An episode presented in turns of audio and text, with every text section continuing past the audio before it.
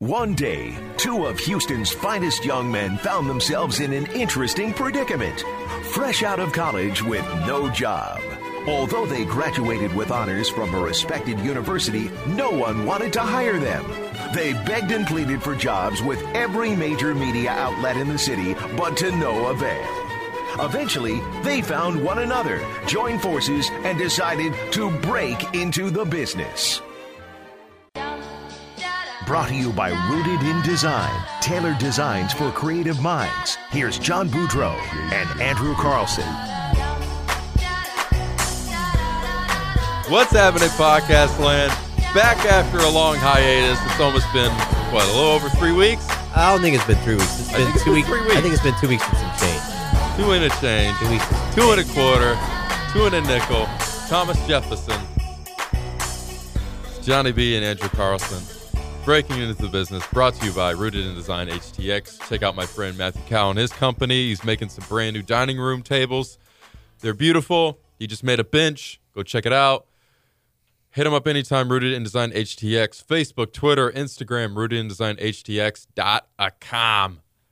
Andrew, we're back. We have a slew of topics to go through today. It's been a, a stormy, stormy past, what, 12 hours here in the, the great city of Houston. It's been some beautiful weather, John. I don't know what you're talking about. Hey, man, about. the past 12 hours have been murky and disgusting, but the past couple weeks, my gosh, it's been nothing but blue skies and like 65 degrees. Well, it's been great for sports teams too, as long as you're not like paying attention to the Rockets. Then, but we'll get to them later. Hey, man, hey, man. I, I don't want to bring the Hear no down. evil, see no evil. Don't want to bring the mood down early on. So you know what? What's better to start off with than your Houston Texans riding a nine-game winning streak? And if you had told me that they would be here after starting the season out 0 and 3, I'd laugh at you. Uh, I I honestly can't believe it. It defies belief for me what they're doing, Mm. what they continue to do. And while I understand that some of the wins early on in the streak were not the most convincing in the world, No, they're not at starting to, they're starting to take care of those bad those bad teams. And if you Mhm. look at the overall strength of schedule, these some of these wins are starting to look better and better. That win against the Cowboys, that's a legitimately solid win. now because of what we've seen the Cowboys develop into. Yeah, and now- they've they've proven that they are a top five defense in a big big challenge for the remaining teams. Now, to be fair to the Cowboys, uh, this is before they traded for Amari Cooper, and their offense, True, Well, it hasn't exactly been reinvigorated, has looked a lot different with Amari Cooper in spark. it versus without him. Mhm. So that's that that's something that definitely is. Uh, I want to say a docking the, any points from the Texans for that, but just a uh, just a little asterisk to say Mhm. this is Cowboys pre Amari Cooper. But outside of that, the Titans are they're a half decent team. They're seven and six now after beating the Jags on Thursday. You know we've I think we the the stat that I last saw was six of our games now have been against teams that are 500 or better, Hmm. and that's most in the AFC. Yep. That that's that's the most in the AFC. So all of a sudden, you know, people who are just picking apart the schedule and saying that oh it's awful.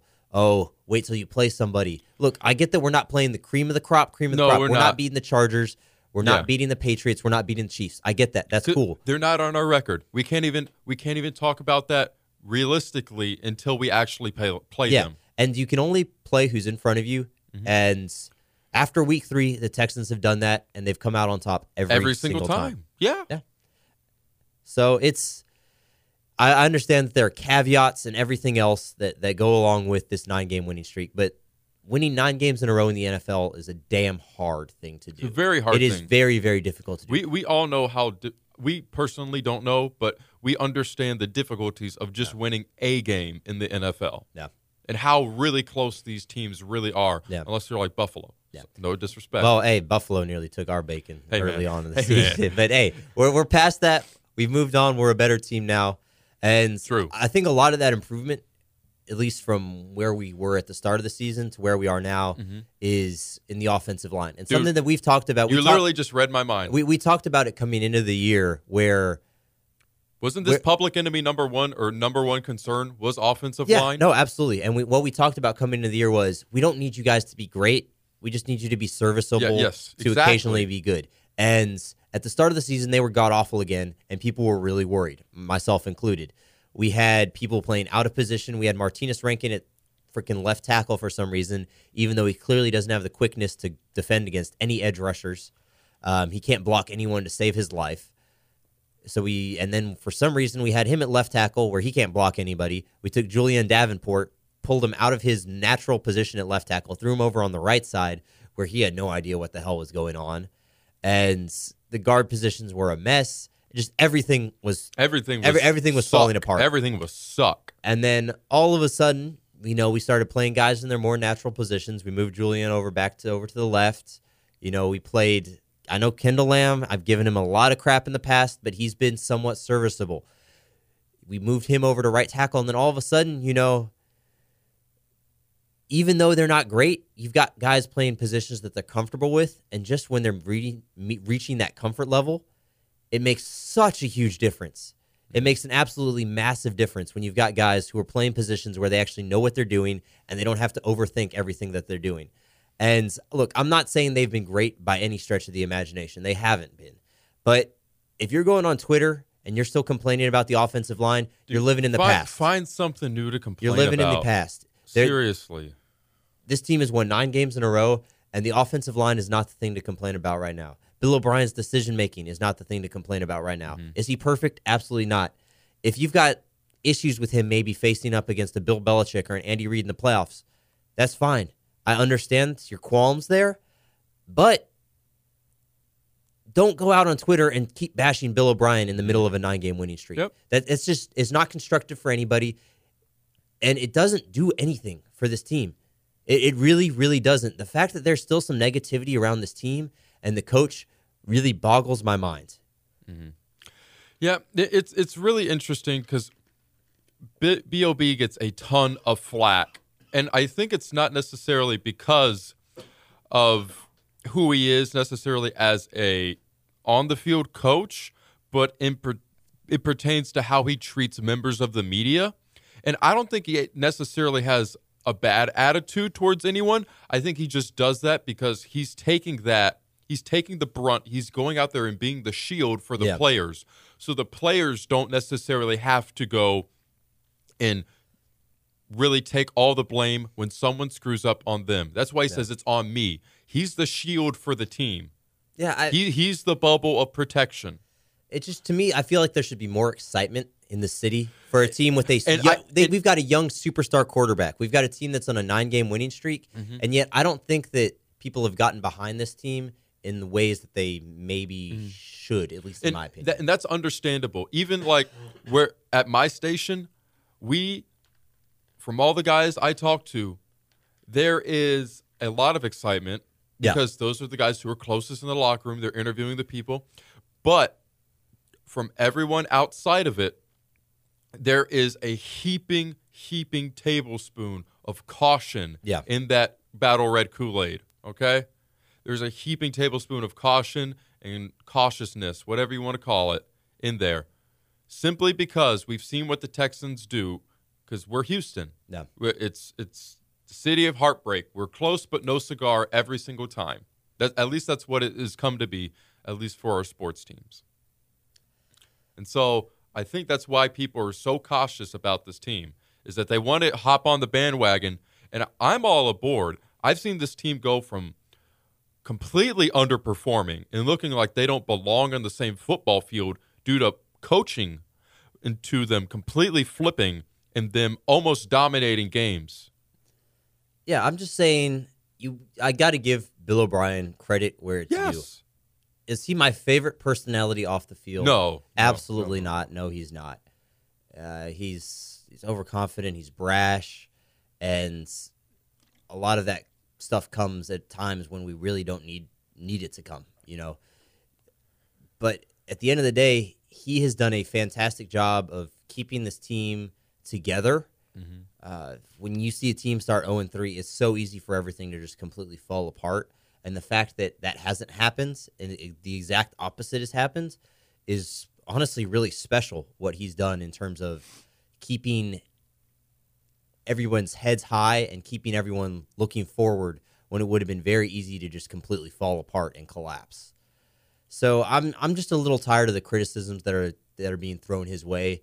And look, I get it. I totally get it. He's sucked. He is straight up sucked when it comes to beating Bill Belichick. Mm-hmm. And a lot of people think that that's the only way to get through the AFC is if you beat the Patriots and Bill Belichick.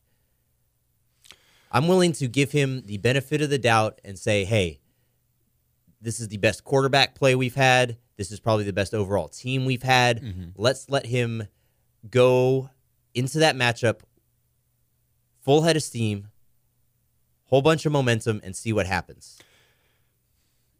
I have to agree. I have to agree. I, I really don't have necessarily any qualms with him Yeah. outside of occasionally play calling. Yeah. Occasionally. It hasn't been nearly as frequent as what we've seen in the Yeah. past of like, what was that? Yeah. And and he still does the same the predictable play calling stuff. Look, I'm not saying he's perfect by any means. No, he's not. I, I'm not. His play calling leaves a lot to be desired in But certain situations. I think we've seen him mature as a coach and mature in the sense of trusting his players, specifically Deshaun. Because if he can trust Deshaun, then Deshaun can open up everything else for the receiving corps and the tight ends Yeah. and everyone else. It just that's just how it seems to work with Bob. If he can gain the QB trust, then everything else can be opened up. Oh, and, and I think that he's done a better job of modifying the offense back to what we saw a little bit more of last year. At the start of the season, for whatever reason, we weren't running some of the more creative stuff we did last year. Some of the stuff that worked so well to create such an explosive offense. And while the offense so far this year hasn't been great by any means, I think that we were probably more explosive last year. We're winning more games, and at the end of the day, that's what's most important. And I think Bill has done a better job of simplifying stuff for Deshaun when he needs to. Look, mm. Deshaun's still a second year quarterback. It's very, very easy to forget that mm-hmm. that he doesn't have a ton of experience in this league. He only played in six six odd games Six games. his rookie year. So Excuse you. sorry, there's a still getting over this cold. So every once in a while, I'm going to be hopping off the microphone to cough a little bit. But look, I'm, I'm just, I'm just, I was, I was tired of the criticism. But thankfully, you know, this team has stepped up, and they've really given us something to be hopeful about in mm-hmm. this city again, as far as football goes, which is not what it was looking like at the start of the year. So No. it, it's really exciting. And look, a lot of this is coming from spots that we expected it to come from. You know, the defense, while they were horrifically bad in a, in a lot of ways for those first three weeks, um, they've really stepped up in the way that we expected. The safeties, we expected excellent safety play coming into this year. Justin Reid, he probably won't win defensive rookie of the year, but he should absolutely be in the consideration for it. He's been he's been a first round level pick out of a third round pick. That's you, you can't ask for better You- production and- than what he's getting. That's not common either.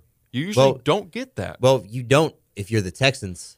As long as as long as Rick Smith was our general as manager. As long as it's another uh, Michigan State wide receiver in the third round. like when, we- haven't seen production out of our third, fourth, fifth round picks for a long, long a time. very long time. We we simply haven't. As long as Rick Smith was the general manager, we never saw those guys picked outside of the first round really be successful. We had a bunch of undrafted guys who were successful, and we had a bunch of first round picks who were successful.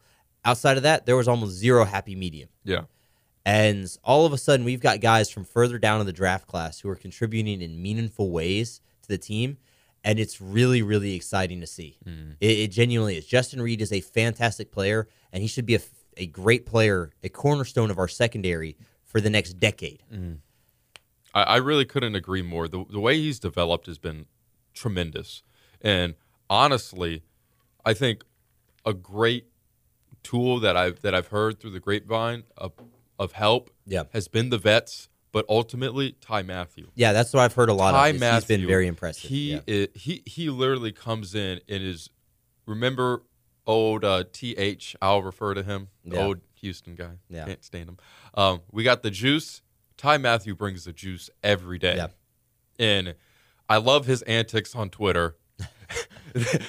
I do get heated on Twitter. He was such a nice guy at LSU. Yeah. But my gosh, this guy is ridiculously fiery. I've never met a guy with a wider smile. Yeah. Um, but the the whiteness of his smile doesn't matter. Um, but honestly, he is so electric.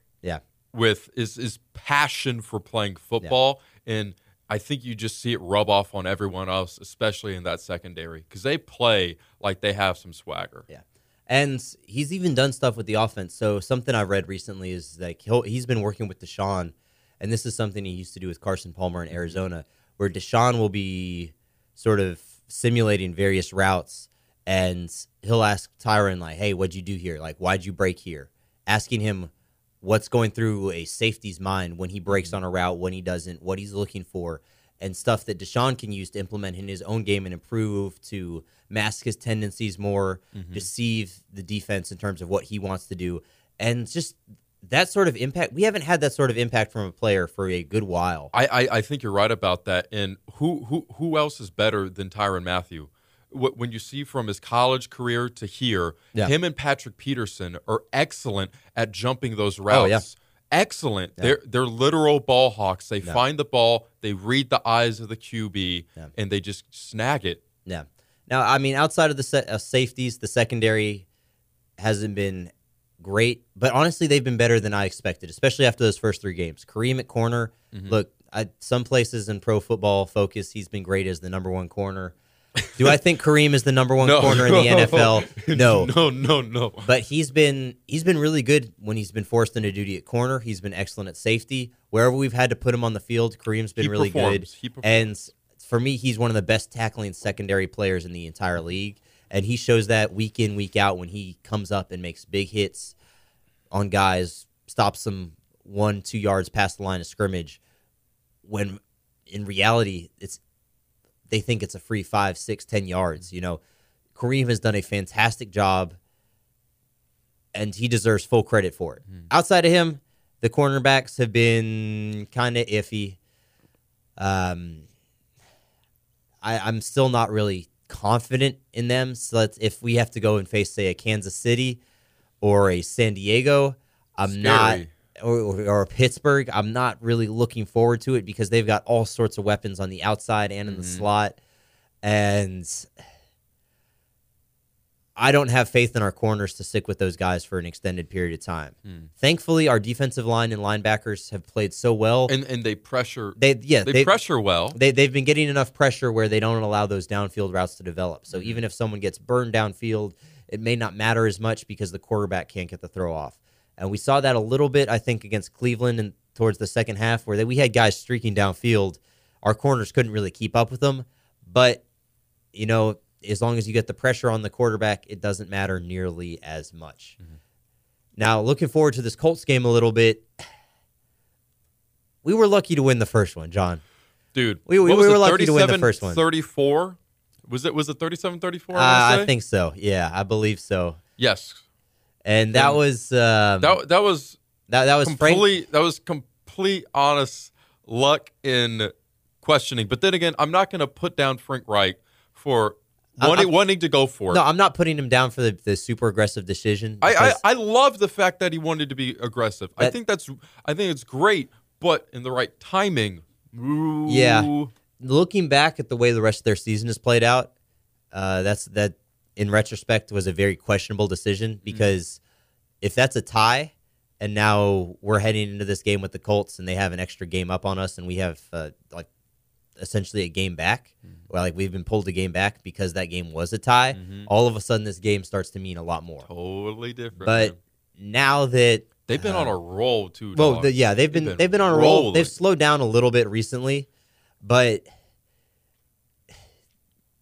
even if the Texans lose this game, it's not going to be the end of the world. You no, know, there's there's if, still if there's one game that I think could trip the Texans up out of our remaining games, I honestly don't see Philly really. I, I think that's the toughest game remaining I I our think schedule. it may be, but it, it's hard to win twice in a row Yeah. in the division because you know your opponent so well Yeah. and you know these tendencies. Yeah, But with Andrew Luck playing essentially somewhat out of his mind, yeah, could be a doozy of a game. yeah. I mean, they really slowed down that game against losing against Jacksonville last week was really sort of I don't want to say a backbreaker for them, but at this point, to realistically make the playoffs, they probably have to win out. And I don't see that happening.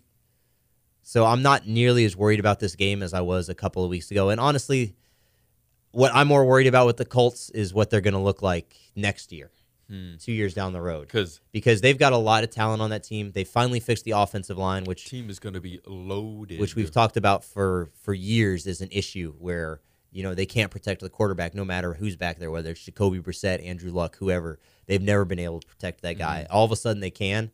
So I'm not as worried about what they're going to present to us this year. It's a matchup at home. It's a matchup I expect us to win, and even if we don't win, it's not the end of the world. Mm-hmm. We should expect to still win the division relatively Yes, comfortably. Yes, comfortably for So- sure. it, it would have been it was, and the, see this is where the tie takes place and where the tie would have been so huge is mm-hmm. so let's say they're six five and one and we're eight three and one heading into this game. If they win this game all of a sudden they're just a game back in the win column. Mm-hmm.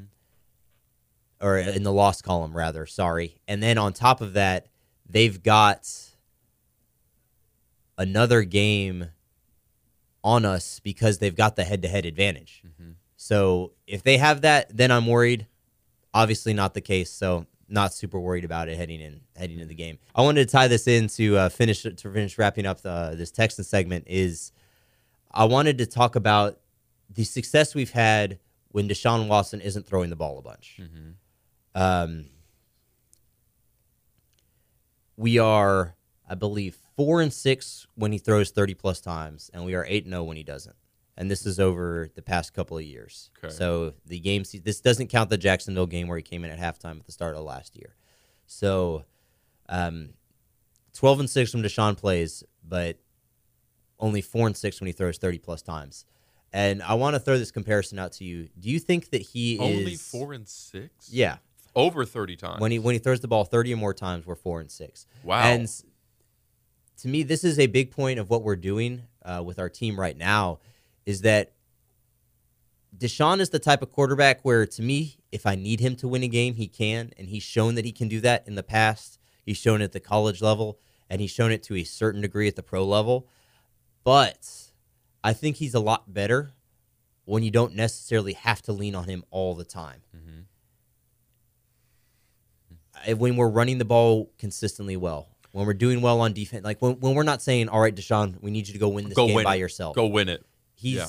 he's not. He's someone. He's a quarterback who's capable of doing that, but we're probably better off as a team if we're not asking him to do that on a week to week basis. Mm-hmm. And someone I want to make a comparison to is a Russell Wilson.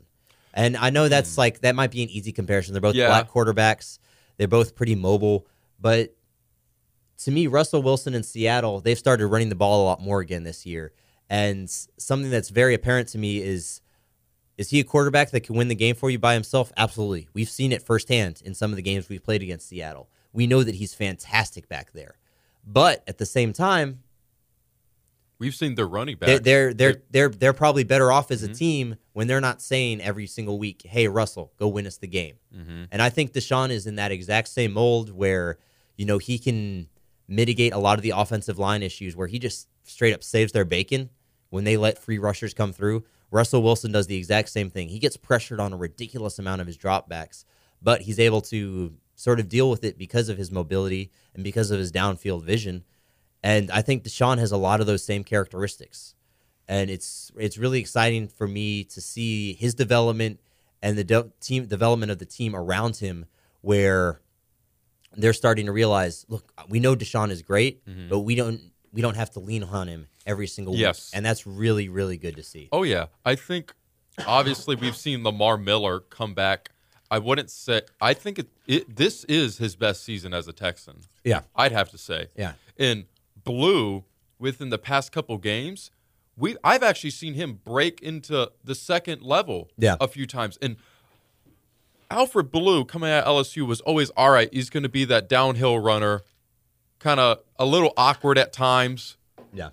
But man, he's he's breaking through tackles now, which is, which is not common.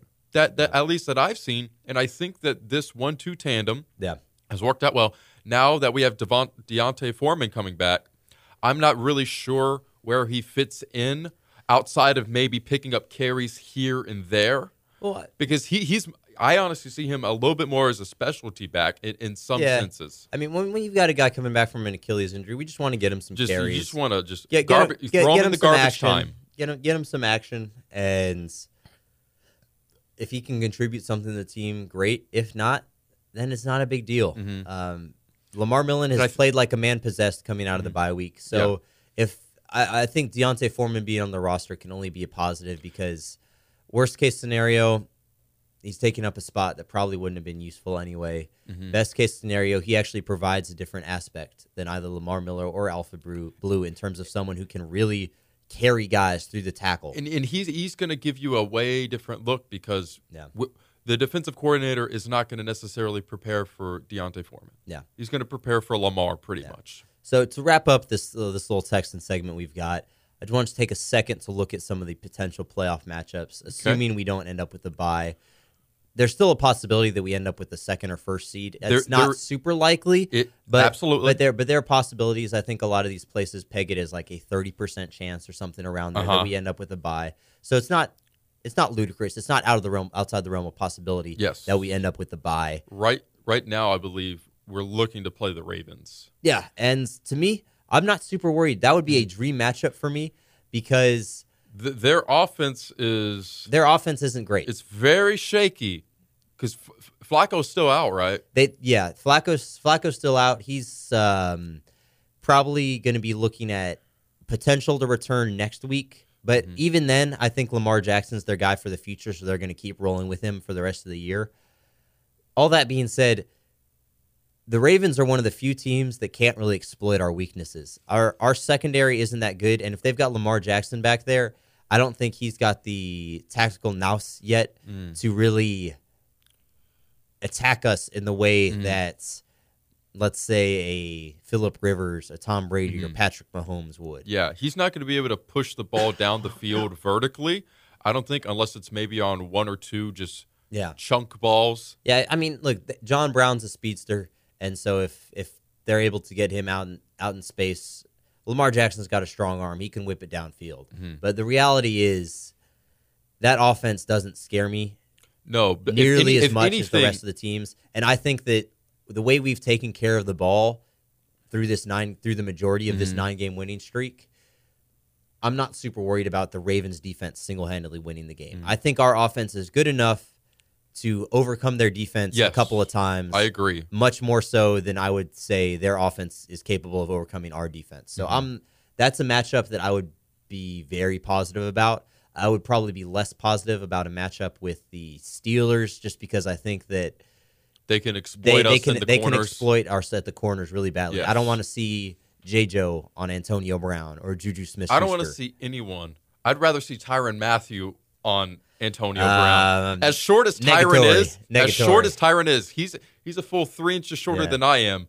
But still, I think he has a lot more dog in him than anyone else Yeah. on that defense. Now that being said, Steelers defense isn't some incredible No, unstoppable it is thing, not what it used to be, dude. I It is mean- not what it used to be. it, it's it, it really goes like it, it really goes both ways. It, it does, you know.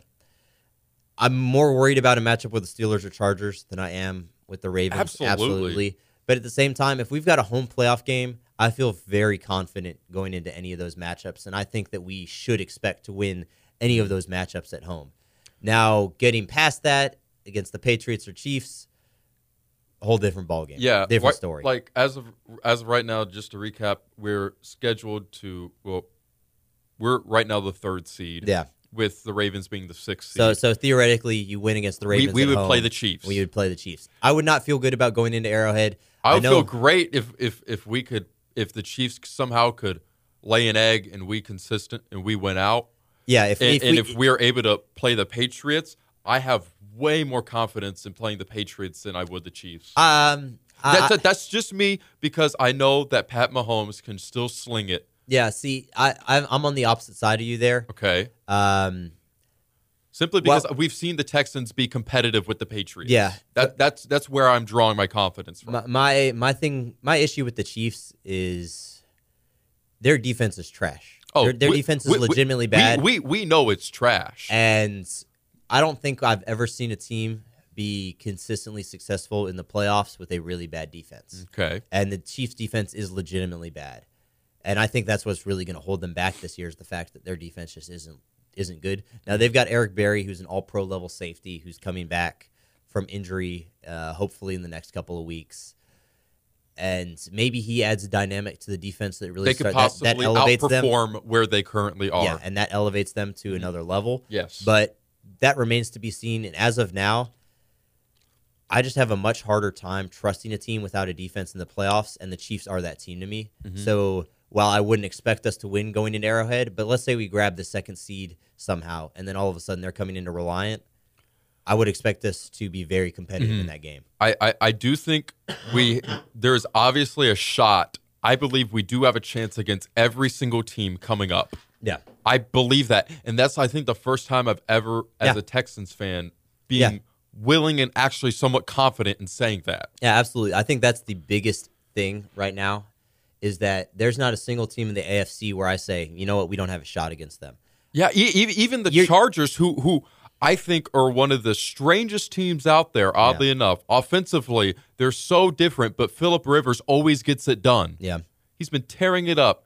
Big Ben and the Steelers, they seem so on edge all the time. They look amazing one week, and the next week they're like, Yeah, well, exactly. this team is four and twelve. It feels yeah, like. and that, that inconsistency is the reason that I feel like there's not a single team in the AFC where I'm just saying, nah, no shot. The Texans NFC is a whole nother ball game, though.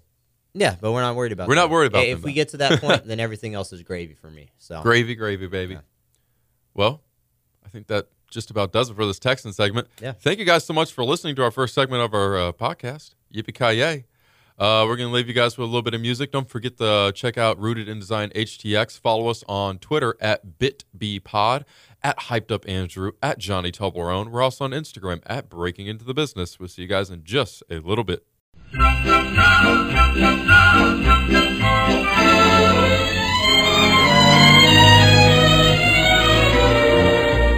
It's beginning to look a lot like Christmas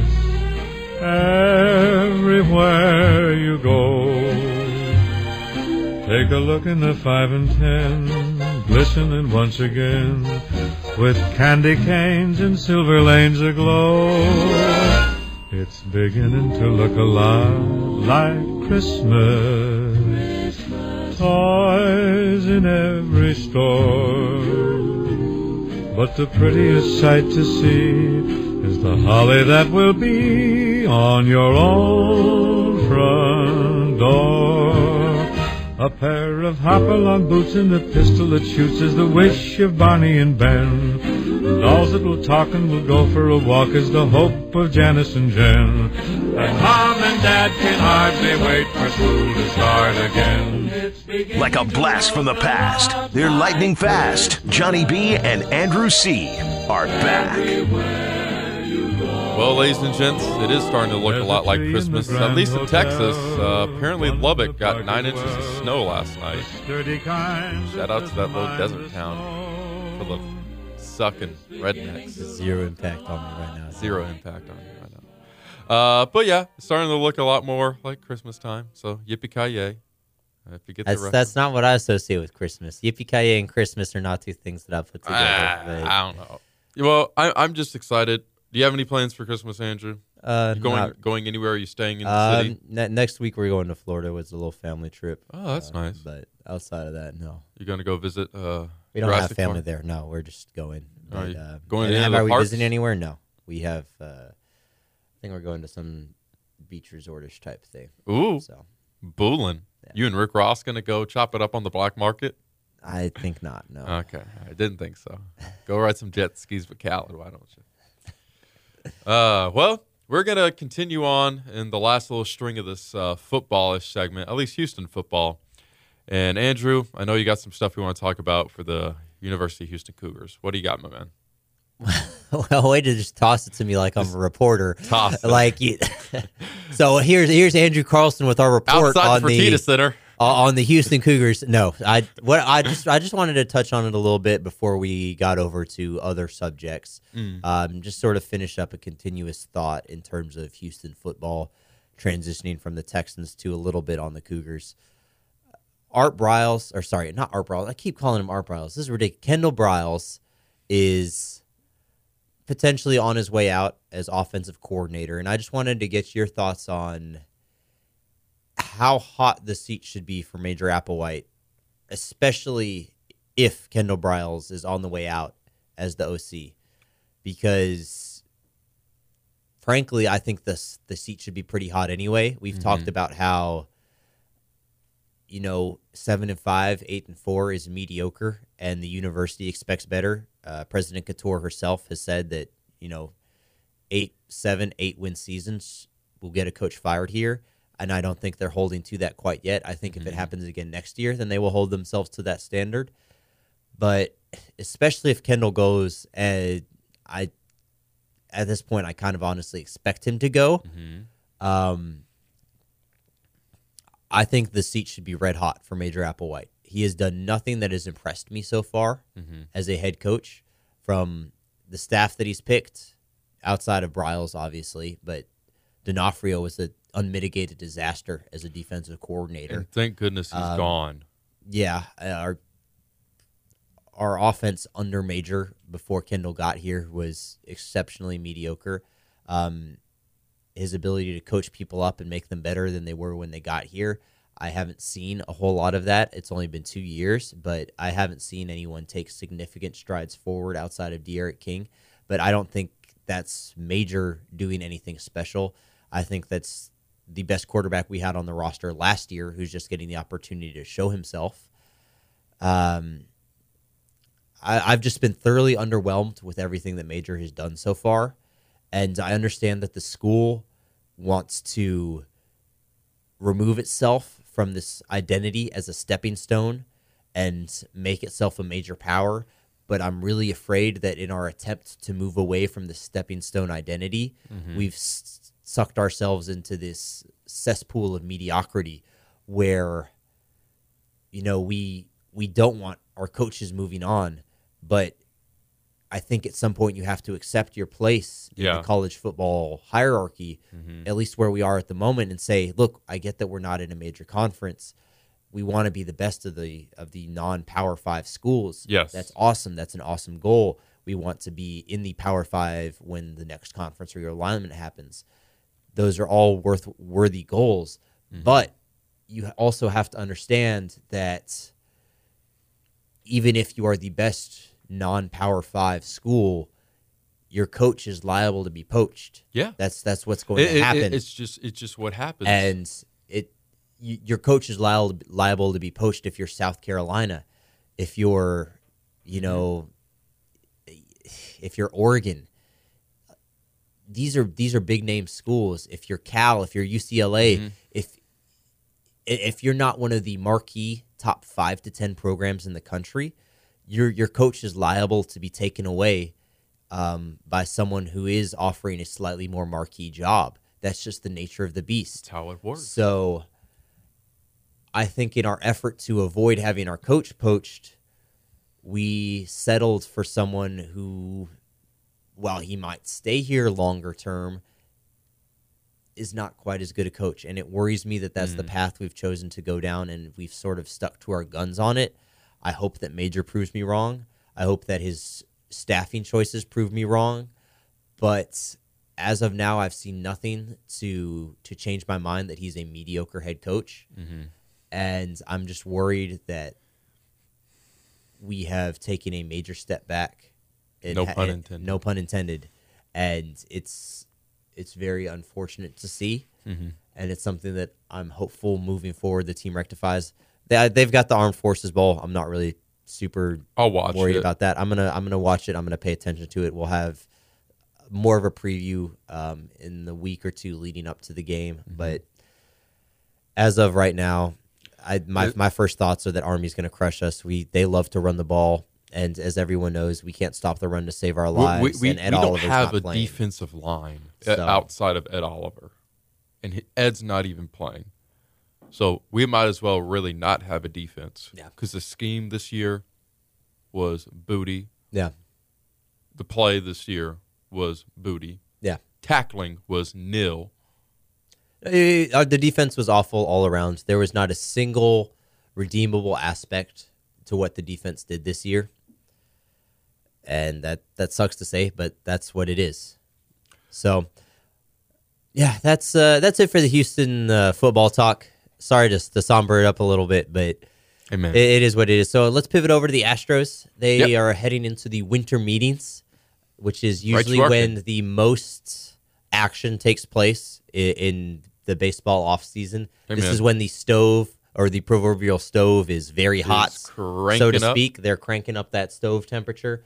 So that being said, We've had a lot of activity. there's there's been some activity in this offseason, and it worries me slightly that the Astros haven't been we have we have not been a part of any giant storyline so, far. Yeah, really, signed, we haven't. We've signed Robinson Chirinos, a catcher for the Rangers, who is a very meh signing for me. He's a stopgap signing, and I'm not. I really hope that he's not the guy that they're leaning on to start heading into next year. Um, he's a career 230 hitter. He's got some pop to him. Uh, he had 18 home runs last year, 17 the year before, but he only hit 220 last year, which is the lowest he's hit since his rookie season. And he's 34 years old, going on 35. Uh, it's just a very odd Old. signing for me because for a team that wants to compete for a World Series, a poor defensive catcher who's not going to hit for average, hits for a bit of power, doesn't Do- really it doesn't scream. We're gonna make a run. yeah, it's uh, and look, I go, I get that there's so much talent on this team at elsewhere that as long as guys like Correa and Altuve come back and play up to their level, But then that's that- different. that's- but there's no, there's no certainty that it's going to be the exactly. case. There's no certainty that they're even going to come back healthy. So- a back injury is giant in Altuve's knee. It, I, I think Altuve, like I a, think Altuve is going to be fine. If, if we're he being honest, like a broken kneecap or some no, like he, absurd. yeah, thing? he he would have had surgery, and if at any other point, um, if it wasn't so close to the postseason and all this stuff happened. Altuve, I'm pretty sure is going to be fine. I'm not super worried about him coming back from the knee. Correa's back. I've said this time and time again. I'm super worried about it. Um, back injuries are something that you never mess with, Mm-hmm. but we'll have to wait and see. I'm optimistic that if the doctors say that it'll just get better with rest and not with surgery, and he's resting this off season, then hopefully that's what happens. Hopefully he's healthy. Hopefully he gets better. But I'm not super stoked about uh, Robinson Chirinos. He struck out 140 times last year, which is more, which is almost two times more than he had in any season prior. Um, that's compared to just 45 walks. So the dude's striking out nearly 100 times more than he walking. Um, it's it's just a very very blah signing, and I know that it's early in the off season that there's a whole lot of other stuff that can happen. But right now, um, I'm not super optimistic. I continue to trust Jeff Luhnow. I think that potentially he might be overvaluing uh, Tucker just a little bit. I Forrest I'm Whitley. there. I'm For- there. Forrest I'm- I'm there with you. Yeah, Forrest Whitley. I understand. I think that he's going to be a fantastic pitcher for years to come in this organization. So if you don't, if he's untouchable to you, not a problem with that. His his stats in the minor leagues. You know, last year was sort of a wasted year for him between the drug suspension for weed, Adderall, whatever it is that was never really released. Does not matter. Um, doesn't matter now. Between that and injuries, last year was sort of a lost development year for him. But if you look at his stats in the fall league after um, after all the minor league season and everything was done, dude was striking guys out at historic rates, just like he was in his his age 19 season in mm-hmm. Double A. And just saying age 19 season in Double A is really impressive because you almost never hear that from anybody. No. So you're you're the- still in your sophomore yeah, year. of the, the fact that he was striking out 12, 13 guys per nine innings at 19 years old at double A, playing against professionals, is really, really impressive. And I mm-hmm. think he's going to be a fantastic cornerstone for this franchise five years from now. So if you if he's untouchable, I've got no problem with it. But Tucker, on the other hand, I am I am very wary of him. I his long looping swing to me doesn't play well in this era of of fastballs. No. It, it, it just absolutely doesn't.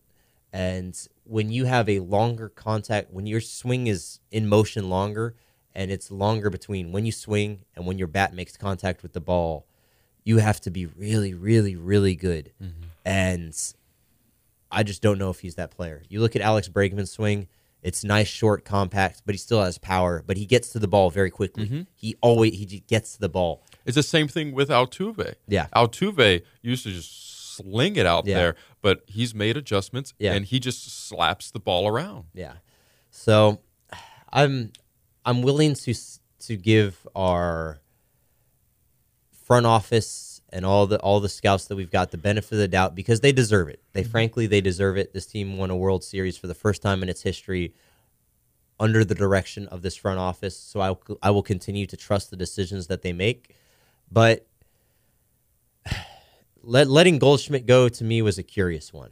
Mm-hmm. And I say let go because we it was us and the Cardinals who were the two teams mainly in discussion mm-hmm. supposedly for um, the incredible first baseman for the Diamondbacks, Paul Goldschmidt. And he went to the Cardinals for two guys who are no longer in the top end of their organizational prospect list. Now they're two guys who both used to be top 50, but then petered off a little bit. Um, both I think one of them had some major league experience and didn't do super hot. To me, I would have given up a Tucker if it meant Gold. If it, if it meant getting If- back, if it meant- if it meant getting back getting a Goldschmidt. To me, that that's something that I would absolutely he have done. He puts us over the hump, and he, in many ways, I don't want to say it, but I will. Kind Yeah. of takes care of the Carlos Correa's gone problem. Yeah, Carlos it- it- Correa's not back problem. He takes care of that. Yeah, he he- fills that void. he puts a bona fide superstar bat into the lineup who also gives you gold glove level defense at first mm-hmm. base. There is, I understand that there's no certainty that he will resign here if we had traded for him, given that he's got a year left on his deal. That being said, Like that would have opened up so many things if Correa's out. Yeah. Like you could honestly move Bregman to shortstop.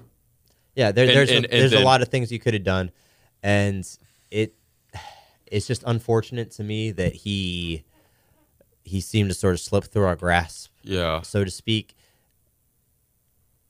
I if Luhnow didn't want to match the offer or or pony up a little bit more, like I said, I'm willing to trust him. Mm-hmm. But at this point, I am getting a little nervous. Yes. A little nervous between between Goldie going to the Cards and Paxton going to the Yankees. Now Paxton going to the Yankees is a little bit more understandable Mm-hmm. because the Yankees gave up their number one organizational prospect in the trade, and for us that would mean giving up Forrest Whitley. Mm-hmm. And if you're saying, "Hey, you can have Paxton, but you got to give up Whitley," then I'm cool with saying no to that. Yeah. And, and his peripherals, he's he's been giving up. I know that he's awesome against the Astros, so Astros fans probably don't feel this way. Yeah. But his peripherals have been sort of dropping off the past year, year Mm-hmm. I and think a half. he throws like a 3.4, 3.5 ERA. I want to say. I yeah, yeah, I'm yeah, off. yeah. No, but what but what I'm saying by that is his fly ball rate's gone up, um, his hard contact rate has gone up, and in a stadium like Yankee Stadium, where we you see pop flies get out of Yankee Stadium all the time, um, when you've got a higher contact hard contact rate and a higher fly ball rate, it can spell trouble. So I'm interested to see how all that plays out with him, and. uh, Generally speaking, I'm okay with the Astros missing out on him.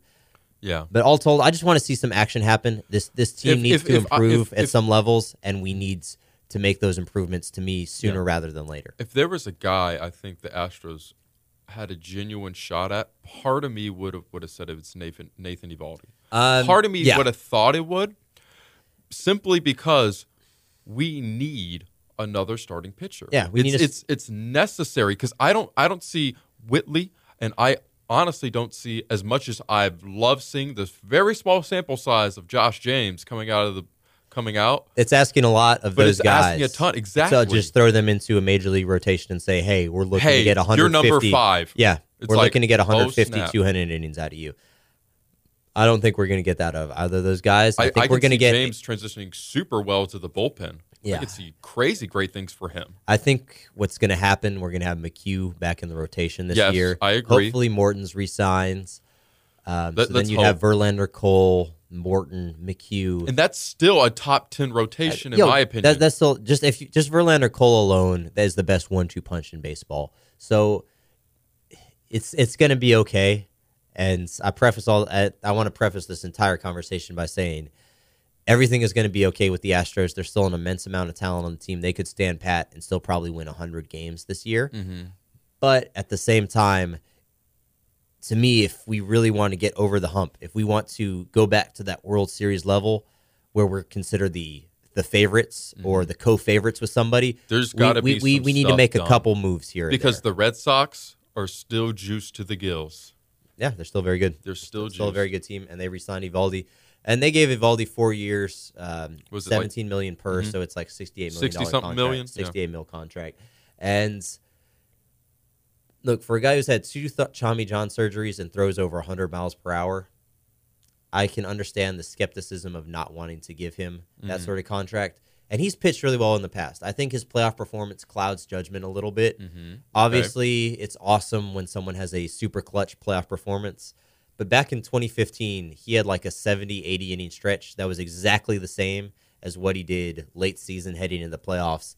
And he didn't really replicate it again for another two to three years. So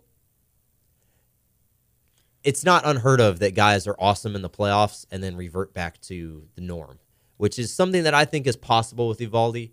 May it might happen. Maybe he's just found himself and he's an incredible pitcher from here on out. If that's the case and he's healthy, that four-year, $17 million contract is an absolute steal for the Red Sox. Mm-hmm. I tend to think that a guy coming off two Tommy John surgeries isn't worth a four-year deal with big money in the back end. But mm. look, he's a, he's a legend in Boston, and I totally understand the fact that they wanted to keep him there because, frankly, his performance in the postseason is the stuff of MLB folklore for the rest of time. What he did against the Dodgers in that World Series, the coming in in that 18 inning game, he pitching like six innings in relief, and then pitching again just a couple. It it was it was incredible what he did, Mm. and he that contract is fully deserved. But I totally understand the Astros not saying, "Hey, you know what? We're not cool with the medicals on this. We're not cool with everything else. We're going to stay away." Mm. Now, one other free agent that's been tossed around a little bit is Bryce Harper. And John, I don't think it's likely that he comes here because frankly, if he comes here, that means us letting go of some of our organizational guys. And I just don't see Luhnow being the type of person or Jim Crane being the type Mm-hmm. of person to cut those guys loose in lieu of a big name free agent. yes. But If you if, want, if, he, if he does come here, it's going to be a really fun four or five years. A lot of the places have mentioned Mm-hmm. us as sort of the dark horse. They've said that Harper's got some admiration for what we've got going on in Houston. That Mm-hmm. he, like outside looking in, he, you know, money not being an issue, that Houston is one of the places that he might like to go to. Mm-hmm. But money is an issue. It's it's a big big issue when and it comes a, to Bryce he- and Harper. he's a giant ego. Yeah. I, I, I think he has the biggest hair and the biggest head in all of baseball. That's all I've got to say. Yeah. so May- may- Yuli might have something to say about the big hair, but um, it it w- it would be a doozy of a thing to, to essentially get the biggest guy, the biggest essentially ego that baseball has today yeah, on the team that seems to be with the least amount of ego for, for, Uh, for a big team. Like like at least we I, I don't know. Alex Bregman's got plenty of ego, man. well in the sense that I- see- he- see, I- I think Bregman it, Bregman is n- a nice a nice ego. He I- could I be he think could be a little douchey. Dude, I, I no, I think that you're looking at it with Houston tinted lenses. I think you're overblowing Harper's issues Okay. significantly. I, I've seen nothing to me that look. I get that He's he- just insanely fiery yeah, to the nth degree. yeah, but there's a big difference between being super passionate and being some egocentric asshole. And I don't think Okay. I don't think Harper is an egocentric asshole.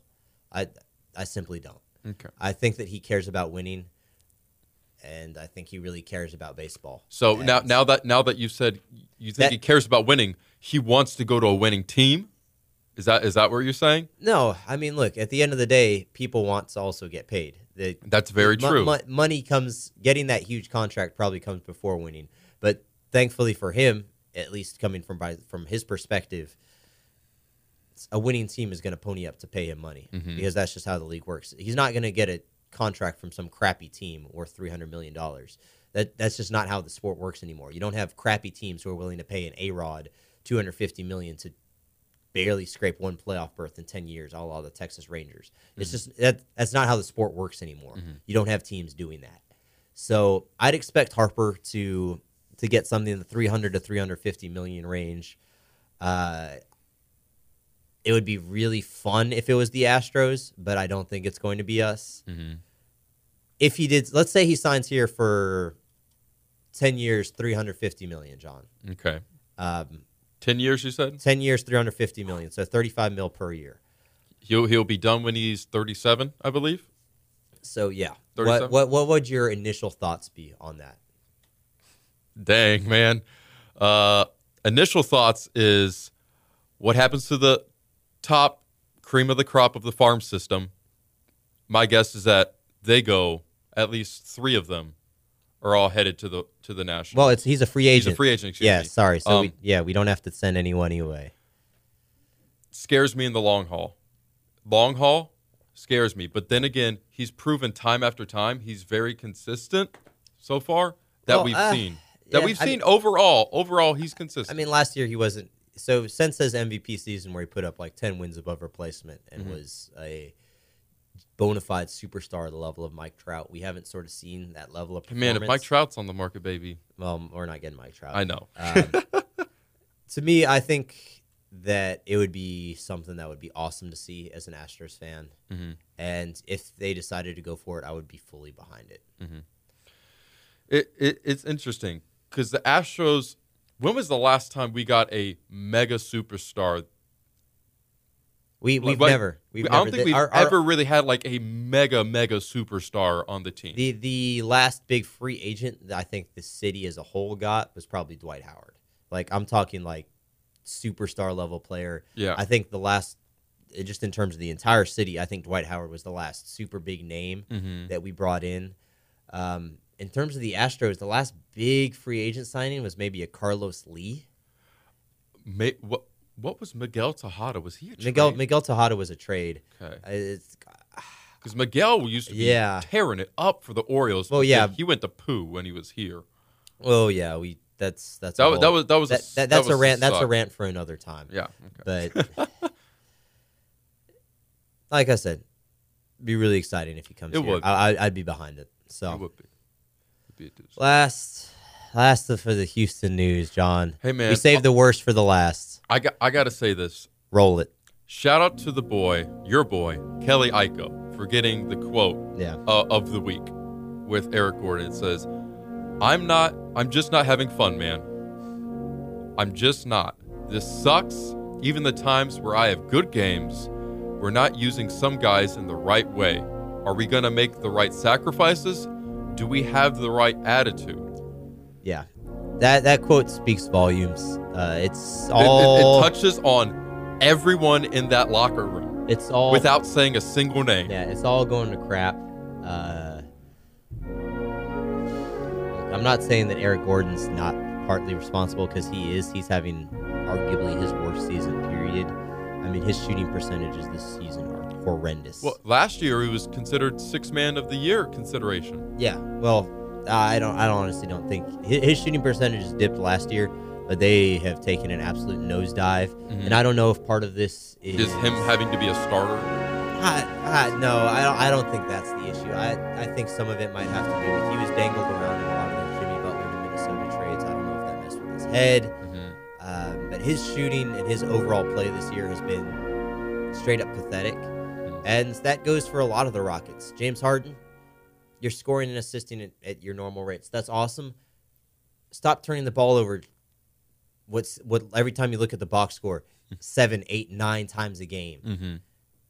It's pathetic. Like basketball, when you compare it to every other sport, you can tell when the chemistry is off and when people aren't trying hard. It is more evident in basketball than in any other sport because you see the body language, you see the effort turn off, you see the switch go to off. And what you see with the Rockets right now is a broken team. They are not trying hard, they do not want to play hard for one another, and it is very evident you don't see the scores that are being put up against them on a consistent basis from a team that is trying. Mm-hmm. You don't see teams consistently put up 120, 130 points against another team if their opponent is trying. Ha- ha- haven't we had like thirty point losses in our past what seven games? We- We've been straight up pathetic, John. It's it's, it's it, been. has been. I, it's- I I think it's come to uh, a point after giving up 70 points to the Jazz on Thursday night. I think that was 70 points in the paint. Excuse me. Yeah, with 70 Rudy, points with, in the Rudy- with. Rudy Gobert ejected for the majority of the game. Yeah, look, the Rockets have been Those are all on outside drives. yeah. The- They're getting past the perimeter defenders. The- the- and there's the- nothing to stop them. The Rockets have been an unmitigated disaster, and if we recorded this week episode a week ago, I would have talked to you about, oh, you know, I'm not a fan of the switch everything defense anymore because right now the way they're playing it, they're playing every team like the Warriors. They're having Clint Capela switch out on the perimeter, and then teams are changing up the way they attack it. They used to have those guys attack Clint, but now they're passing the ball off and attacking the paint while Clint's still guarding someone out on the perimeter, which mm-hmm. leads to the god awful defensive rebounding and the god awful paint defense we've seen so far because we've got freaking PJ Tucker defending the rim and trying to guard, or James Harden trying to guard the rim, and it just doesn't freaking work. But that's not the, that's not my issue anymore. Okay. My issue now is just it's simply effort. It's not good enough at any level, offensively, defensively. Every, it's just all gone to crap. Mm-hmm. Everything's gone to crap, and at this point, to me, the season is seriously in jeopardy. And if it doesn't get better in the next five games, then Dunskies. it's it's it's basically a lost cause. It's Dunskies. It's La- last year we were a top eight defense.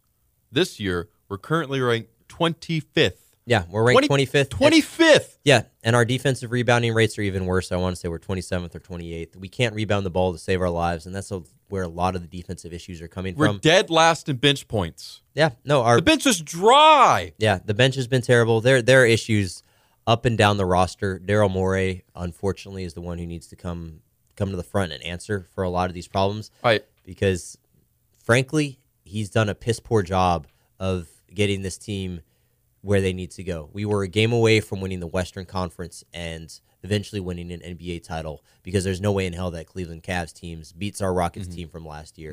But the Right. moves that he has made are simply not good enough. Speaking of Daryl, all right, I have a question for you. Is it possible that Daryl being obsessed, literally obsessed with beating Golden State, seems that we're trying to win like Golden State when we don't have Golden State type pieces?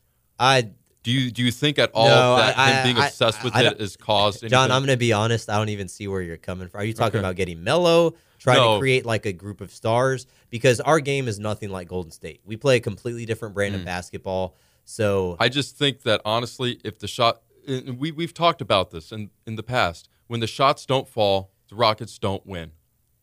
Well, yeah, but that goes for like that goes for like 99 percent. I, I know, I know that, I know, I know that. But the thing is, it feels like we're so dependent upon that, and that it's just like, all right, we're just gonna No, lob it no, in. we, we won we won plenty of games last year where we didn't shoot that great. Mhm. That's that's not the issue. The issue right now is effort and f- the the effort and the mental fortitude of this team is absolutely non-existent. They've got the mental fortitude of a wet sheet of toilet paper. The minute something goes wrong, it just completely falls apart, tears into pieces, and some cheap toilet paper, man. and it, it's it's honestly just really sad to see. But I think that probably the biggest thing Trevor Ariza brought to this team last year was some increased mental fortitude. Uh, so, someone who would stand up to a challenge. And Yeah. right now, that there's not a single person in that locker room. Chris Paul might be that type of guy, but if you're by yourself and you're the only one standing up, it doesn't really make a difference.